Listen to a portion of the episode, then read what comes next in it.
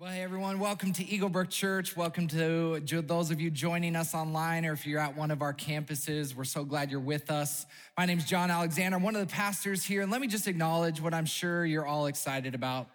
Major League Baseball opening day is this week. Come on, hope is in the air. It's the Twins year, right? Right? Maybe, maybe, maybe not. Uh, as excited as I am for baseball, I'm even more excited that Easter services begin on Thursday here at Eaglebrook church, our creative and worship teams are dialed in. I saw parts of the service that they were rehearsing for this last week. And Bob's message is gonna be a home run. So make plans to join us. It's not too late to invite someone as well. Hey, one final note before we get started here. Last weekend, I know we updated you with the final total from the Heaven on Earth Fund, the money that you so generously gave so that we could just give it away to one of our 12 local and global partner organizations. Now, this fund has been closed for a few weeks, and we had a God sized goal of $1 million. And despite difficult circumstances, Jason um, announced that total as $949,000 last weekend. However, a sixth grade girl had uh, collected all of her spare change up to, I think it was $171 worth, and she wanted to donate it, so we could hardly say no to her.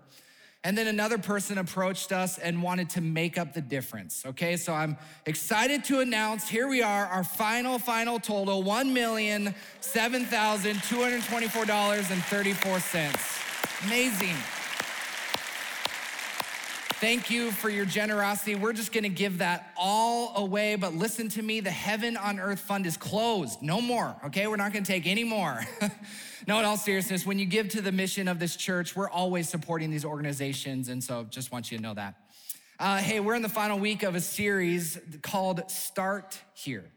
We just kept asking if you were to have a conversation with someone who knew very little about the Christian faith, where would you start?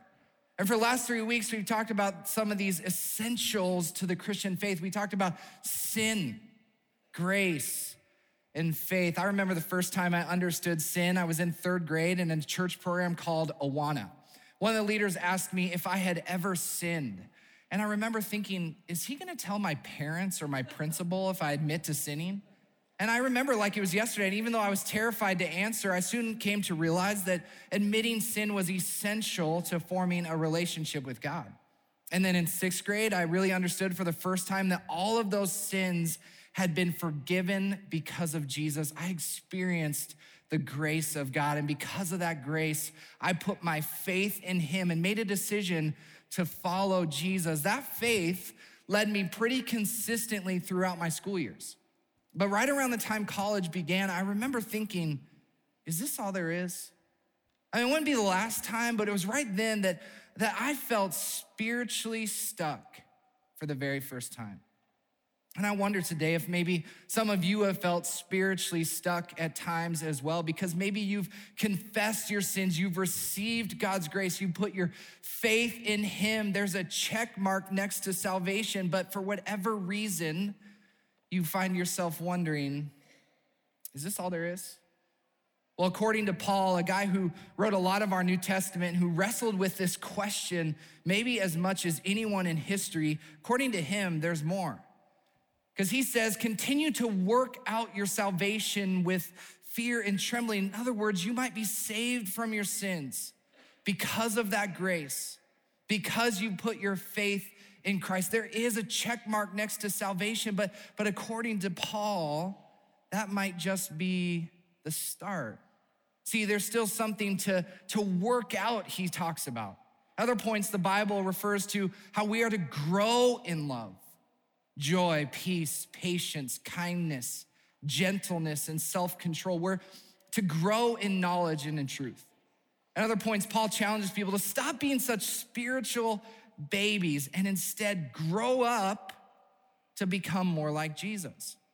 See, there's a clear biblical mandate that growth is an expectation, it's not an option or a suggestion. God doesn't want us to stop at sin, grace, and faith. As incredible of truths as those are, He doesn't want us to stop there and become spiritually stuck. See, God wants us to grow in all areas of life and faith. The problem is growing, growing's not easy. how by nature I'm an introvert. 10 times out of 10, I prefer to be by myself or with my family at home, playing a game, watching a movie, reading a book. I mean, don't get me wrong, I enjoy people, most people, but my, my instincts are to just be by myself. So for the last several years, I've been trying to grow in my relationships with friends. So when my friend Marty, called me plus Dave, Kev, and Aaron up to attend a Foo Fighters concert in Des Moines, Iowa last October, there are dozens of reasons why I wanted to say no. I don't like driving far. I don't like being gone places overnight without my family. I don't like concerts, and I don't like Iowa. So, all those things combined. But I just thought, you know, this is a good opportunity for, for me to grow in my relationships with these guys. Now, if you can, picture this scene five dads leaving our wives and our combined 13 kids in the dust back in Minnesota, driving down 35 to Iowa in a blue Chrysler Town and Country minivan. the epitome of hip and cool. well, once we arrived, we dropped our bags off at the single room we had reserved at the Holiday Inn Express and headed off to grab dinner before the concert. I mean, at this point, I'm so far out of my comfort zone, but I thought, whatever, I'm doing fine. I will make it. So we drove around, looked for places to eat, and eventually landed on Blaze Pizza, this buffet line style of ordering pizza, kind of like the Chipotle uh, for pizza. Important detail later. But while in line, I don't remember much, but my friends said that I suddenly wandered out of line before I had paid, after I had ordered Feeling faint, I stumbled over to a table where Kev noticed, held me up for a second before I passed out right there in the middle of the restaurant. Kev yelled for help. Marty called 911, and the whole restaurant just froze. It's actually pretty terrifying for those guys, but after about a minute or so, I woke up. The medics came, checked me out, asked if I wanted to take an ambulance. I asked them how much it would cost and they said $2,000. So I said, no, thanks. And I had my friends take me to the ER instead. And after running some tests there, they sent me home healthy and happy. Just a few hours later, here's me heading home with my friends. Now, after things had calmed down, they eventually called my wife, Emily, to tell her what had happened. And her first, her first response was that John probably passed out because he doesn't like buffets. Like, who, do, who does she think I am? I just passed out in the middle of a restaurant because I'm standing in line at Blaze Pizza. But, anyways. For, now, for those of you keeping score at home, we never made it to the concert. We just, we didn't make it. And for those of you worried about my health, thank you for that. I've had lots of medical tests done, truly, on my brain and my heart to figure out what could have possibly happened. And the only thing they've concluded is I have something called dad of two kids trying to be cool by going to a concert he didn't want to go to and a state he didn't want to be in. So he just passed out from the sheer exhaustion of it all. There's no known cure, but apparently I'll be fine. Here's the point I said yes to something for the sake of growth, to get out of my shell and grow. I didn't make it, so.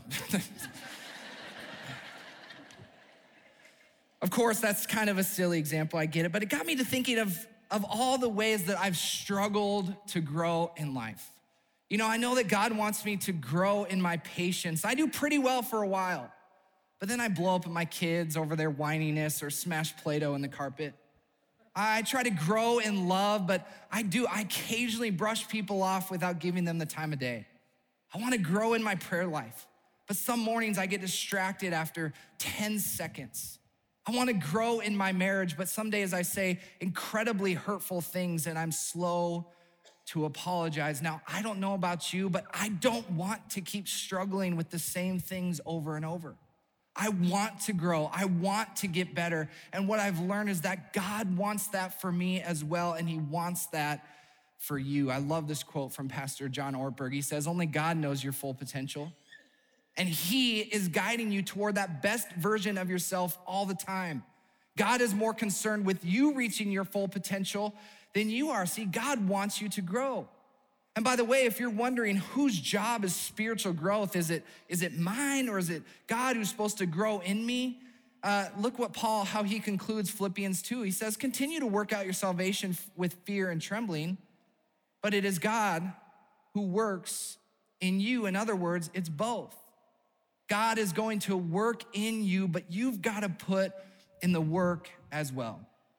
To be clear, when I'm talking about growth, I'm not just talking about spiritual growth, although I believe these principles will apply to all of our areas of, of our lives. But when we're healthy spiritually, it affects the core of who we are. So then it affects all the areas of our lives, our relationships, our careers, our mental and, and physical health, all areas, because growth implies that we are moving into a better version of who God created us to be.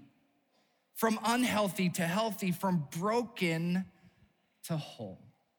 Here's the problem though we don't always know how to push through the challenges of growth. Because over the years, maybe you've wanted to grow in your leadership, parenting, or marriage.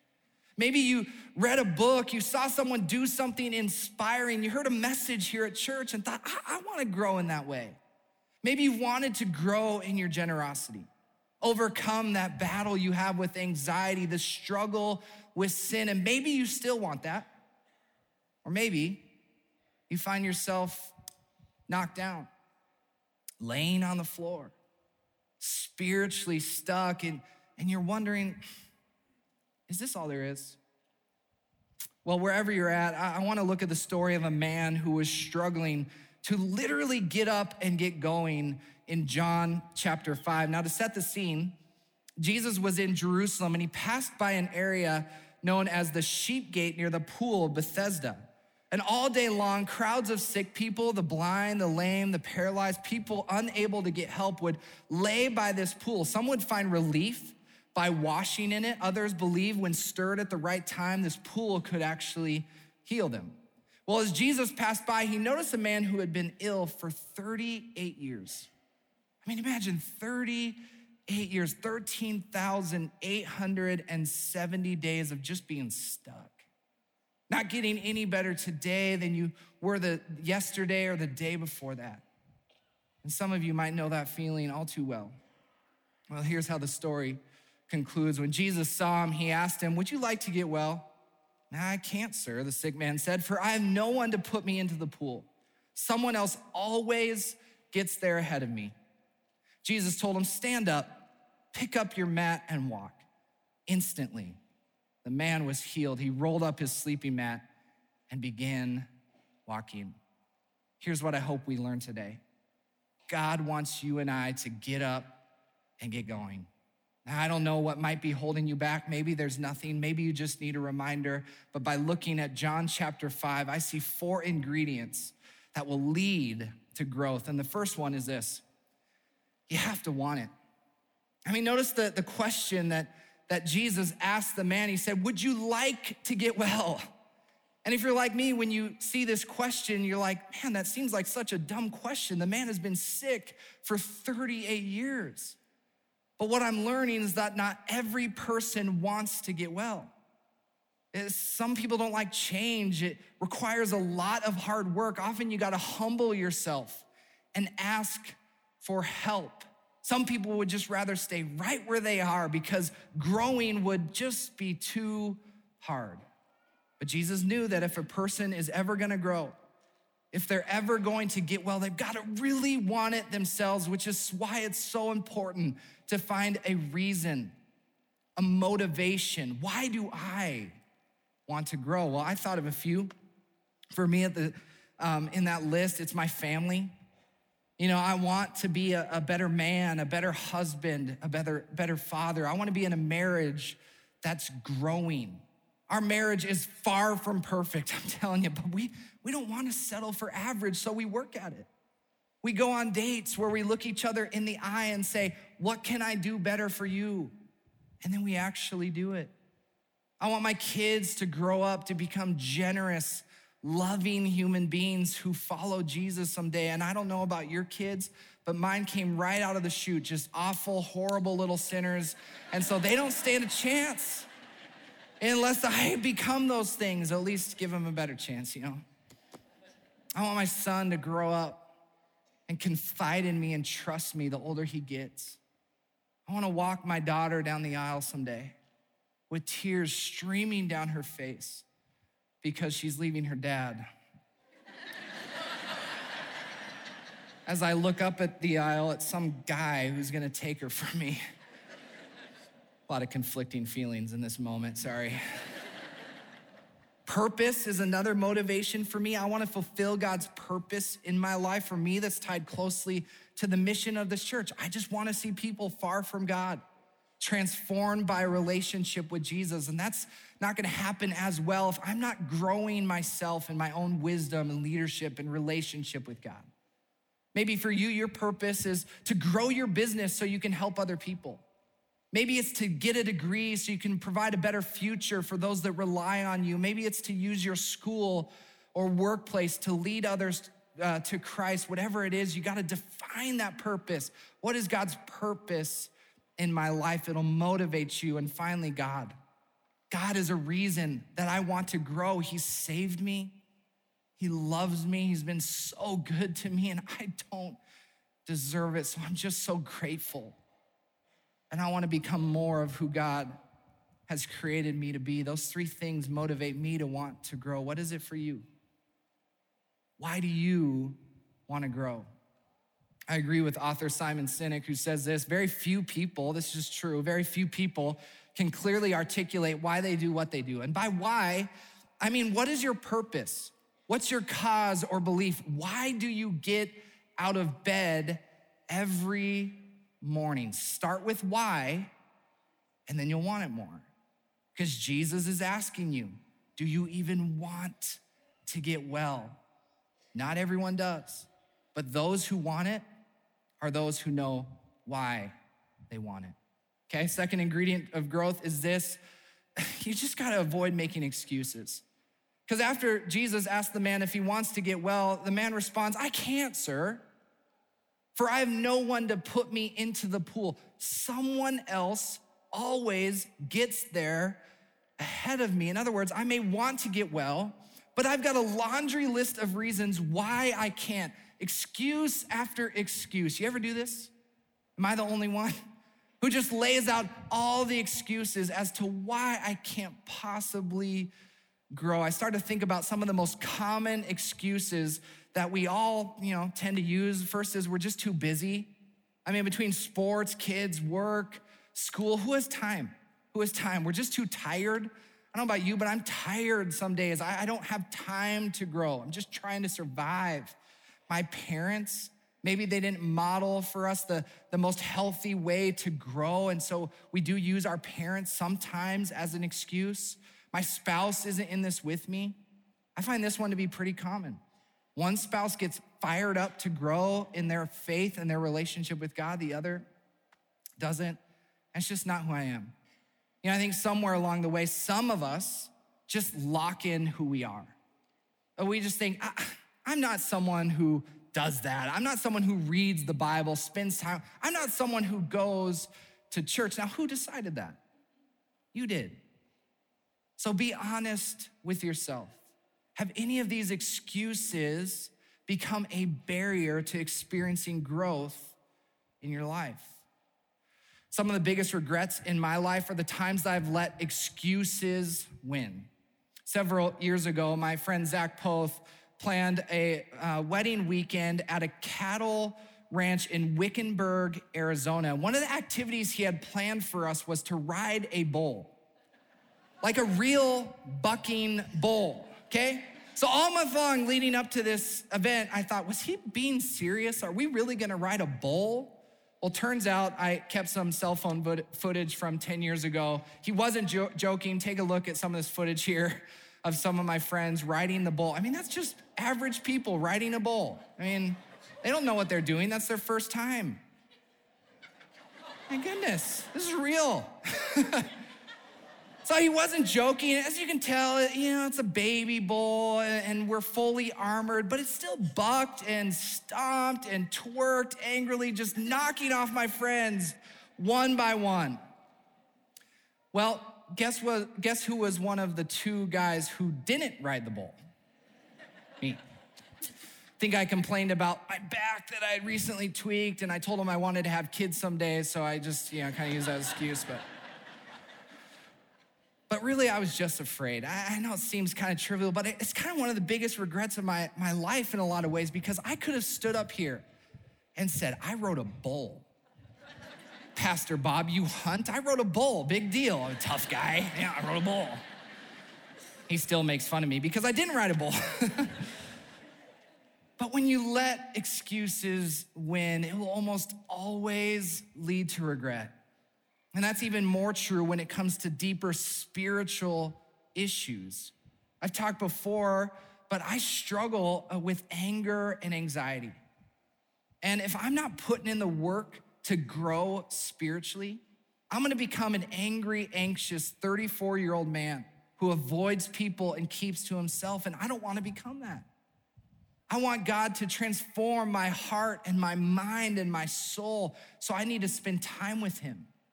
I primarily do that in the mornings before my day gets started. Do I have excuses why I don't want to? Of course. I'm tired. I've got better things to do. My kids are driving me bonkers. But when tension arises at, at work or home, if I haven't put in the work to grow in these ways, I'm gonna pay for it with angry outbursts and anxiety riddled feelings. You may have some ideas of how God wants you to grow, but maybe, maybe you've given him hundreds of excuses and reasons why you can't. So here's my challenge it's pretty simple. Just avoid making excuses for a season and see what happens. You might be thinking that sounds great. Then what? Well, it leads to the third ingredient of growth. You got to take a small step. After you avoid making those excuses, take a small step. Because again, after this man gave Jesus all the reasons why he can't possibly grow, Jesus, of course, says, Oh, you poor thing. You look tired. Don't do anything. I know you're busy. Can I get you a cup of warm milk in your blankie? No, no, Jesus doesn't say that. That's what I say to my kids. Instead, he said this stand up, pick up your mat, and walk. He rolled up his sleeping mat and began walking. And remember, this man had been down and out for 38 years, and suddenly Jesus' miraculous healing power combined with this man's single small step to stand up, to pick up his mat, and to start walking, this man was healed. And certainly, this story is miraculous. But it got me to wonder what if during this man's 38 years, he had forgotten that growth was also his responsibility? He needed to take a small step. I love what my friend Pastor Clay Scroggins says you'll never passively find what you don't actively pursue. In other words, you can't just passively hope to grow and get well. You've got to be active and intentional. You've got to take some steps. And there are some steps that you can take to, to use as a catalyst to grow your faith. They're pretty common for most every follower of Jesus. I want to list a few of those here. You can use these as a catalyst in your faith, biblical teaching. If, if you're not sitting under biblical teaching on a regular basis, you're not gonna grow. You're here, you're winning, you're well on your way. If you're watching online, same thing. You gotta have that a part of your life in order to grow. You need private disciplines too, because there's another 167 hours during the week. And you need to spend time with God in prayer, reading His word. In order to grow, you need a personal ministry. In other words, maybe your step is to start serving at church or in the community. And time and time again, we hear from people when they take this step, their faith just takes off. We see it time and time again. And finally, you need some Christ following friends, whether it's at work, maybe in your neighborhood, maybe it's just friends you have, maybe it's your small group. You need people who are gonna challenge you to help you grow, to grow in your faith and relationship with God. The people who grow are the people who are doing these things on a consistent basis. They are catalysts to help them grow in their faith. And by the way, sometimes it's worth noting, sometimes growth comes in spikes, but more often than not, growth is slow and steady, barely noticeable. So don't get frustrated if your growth doesn't come all at once. My challenge to pick one of those areas and take a small step this week. Final ingredient of growth is this expect adversity. Because look at the response from people after this man was actually walking. It says this miracle happened on the Sabbath, so the Jewish leaders objected. They said to the man, You can't work on the Sabbath. The law doesn't allow you to carry that sleeping mat. Instead of, wow, Congrats, amazing, you're actually healed. They said, the, You can't do that, that's forbidden.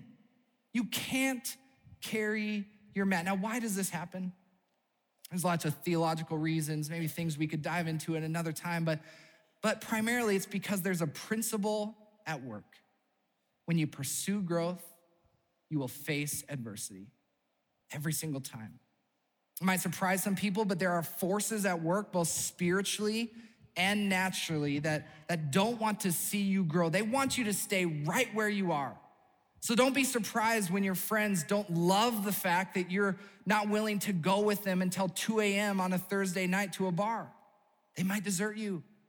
Expect that your spouse or people in your family may not love your newfound devotion to God.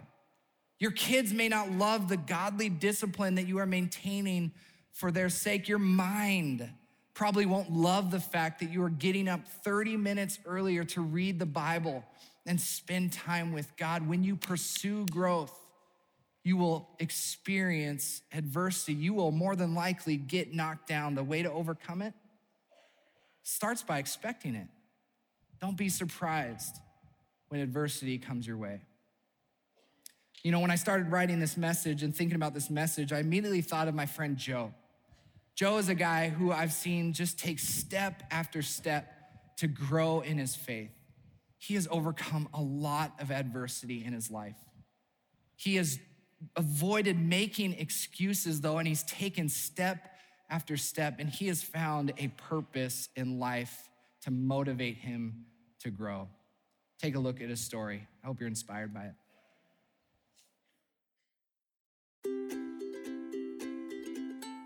My name is Joe. I'm 30 years old, and I've been a professional photographer for about five years now. My favorite thing about photography is I truly get to show people who they are. You kind of get this window into their lives, and you get an opportunity to tell their stories. Personally, I look at it as I'm more of a people person that knows how to operate a camera than like a really artsy photographer guy. Like when I take these off, people are immediately confused. They think this guy's a salesman. And then when they're back on, you know, I'm I'm an artist. Oh, that's perfect, buddy. I grew up in a pretty crazy house. I'll go toe to toe with anybody who's got a crazier family. I was very lucky to still have Jesus introduced to me when I was a kid, but there was a lot of other things that were happening inside of my household that were going against that. And me being the baby of my family, I just pretty much had slipped through the cracks. I really had this hole inside of me, and I really just wanted to feel good. And for me, that looked like turning to drugs and just grabbing, reaching for all these things to try to like fit in this hole to to make it feel right, you know, and and obviously nothing nothing was doing the trick. You know, I made some really bad decisions for a time there, and luckily it got to a point where I wanted to really make some concrete changes in my life. One day, uh, my roommate asked if I wanted to go to church with him, and I went, and it just really opened up a whole new world to me. I'd say for the first time in my life, I was confronted with a like a spiritual hunger. I really found myself wanting to know more about Jesus, to dig deeper. I had seen a little bit of what he had in store for me, and I really wanted to just pull the curtain back on it. And the more and more I discovered, the hungrier I got. There were a lot of big changes that happened along the way, but really more than anything, it was a lot of small changes. I had found a mentor, and that really changed things. I really had to get in God's word and, you know, see what he was saying. I really had to spend time in prayer and going to church every Sunday. It just became an appetizer.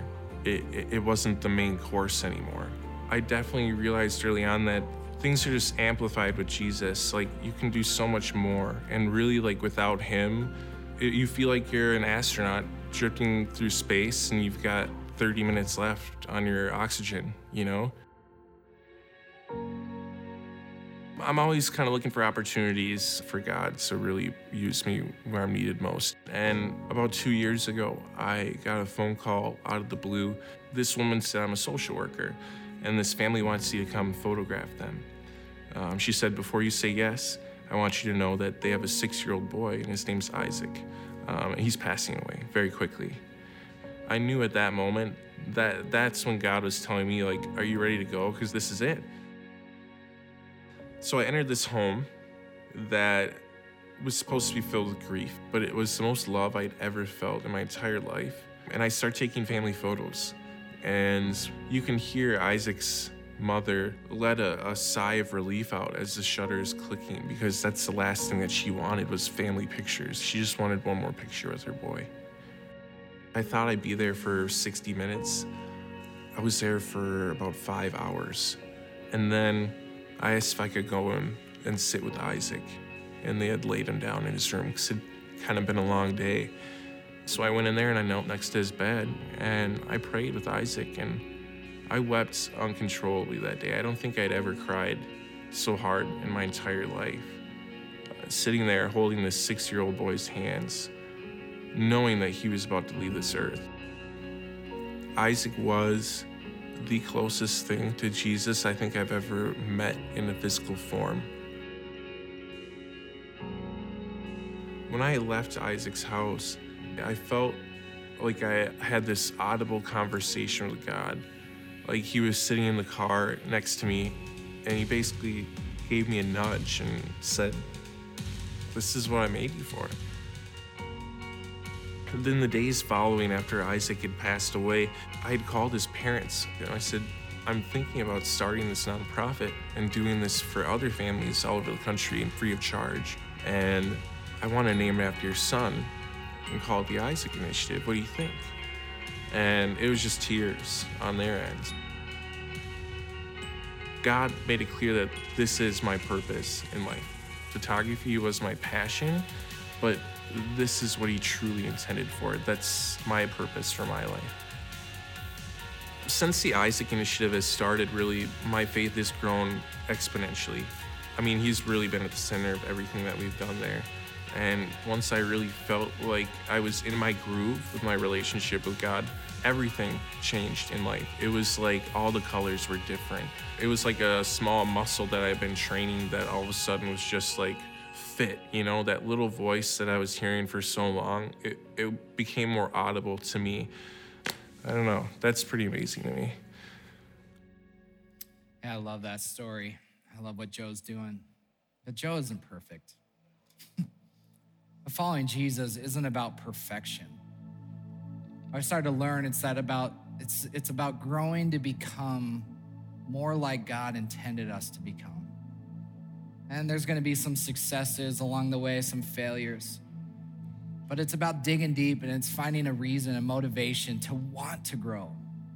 It's about dropping those excuses for a while. Maybe you got a step to take. Maybe for you, it's just to embrace the adversity that you are experiencing wherever you're at. As you pursue growth, as you take steps, as you find that motivation, God is going to help you along the way. To close, we're going to enter into a time of communion across all of our, our campuses, and we're going to sing a final song. So I'm going to invite the communion ushers to come forward at some of the campuses, maybe the baskets uh, at the end of your aisle, or maybe it's right in front of you.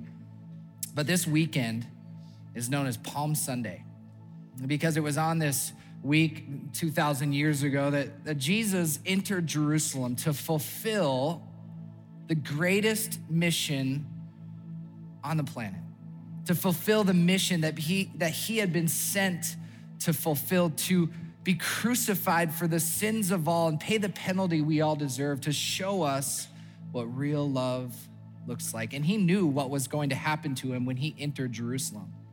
Because even later that week, he gathered around a table with 12 of his closest friends, his 12 disciples.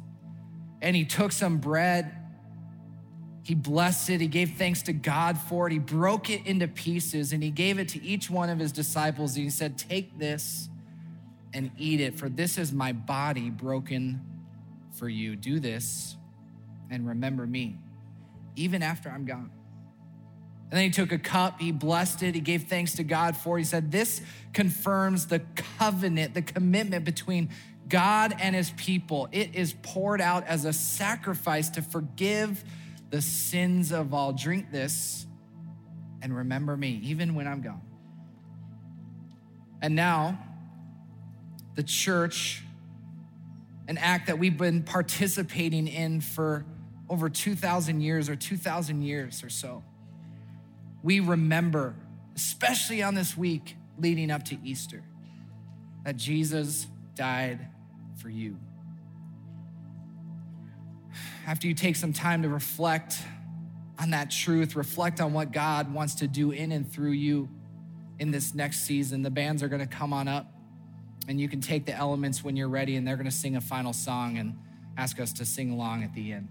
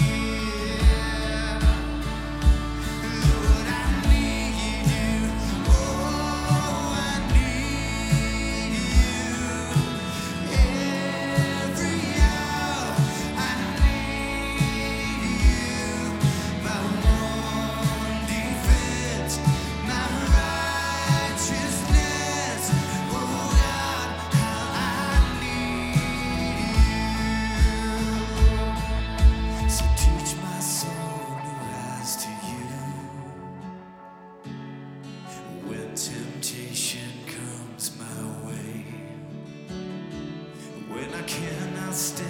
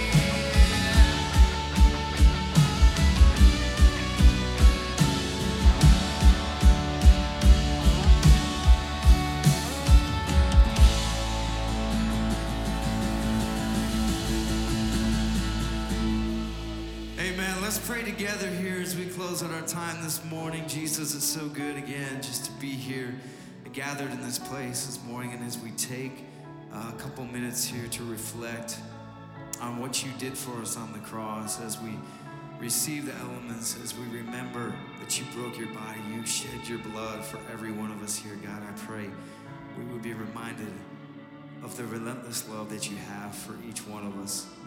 And God, as Easter week approaches this week, I pray that we would all be intentional also just to take time out of our busy days to remember who you are and who we are because of you, Jesus, the hope that we have, the grace and the love that is offered and available to all of us here.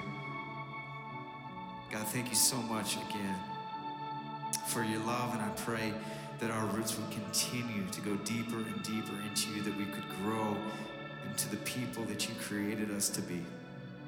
Thank you for this time that we've had together, and we pray all these things, Lord, in your awesome name. Amen. All right, you guys, thanks for being here again. We'll see you next weekend.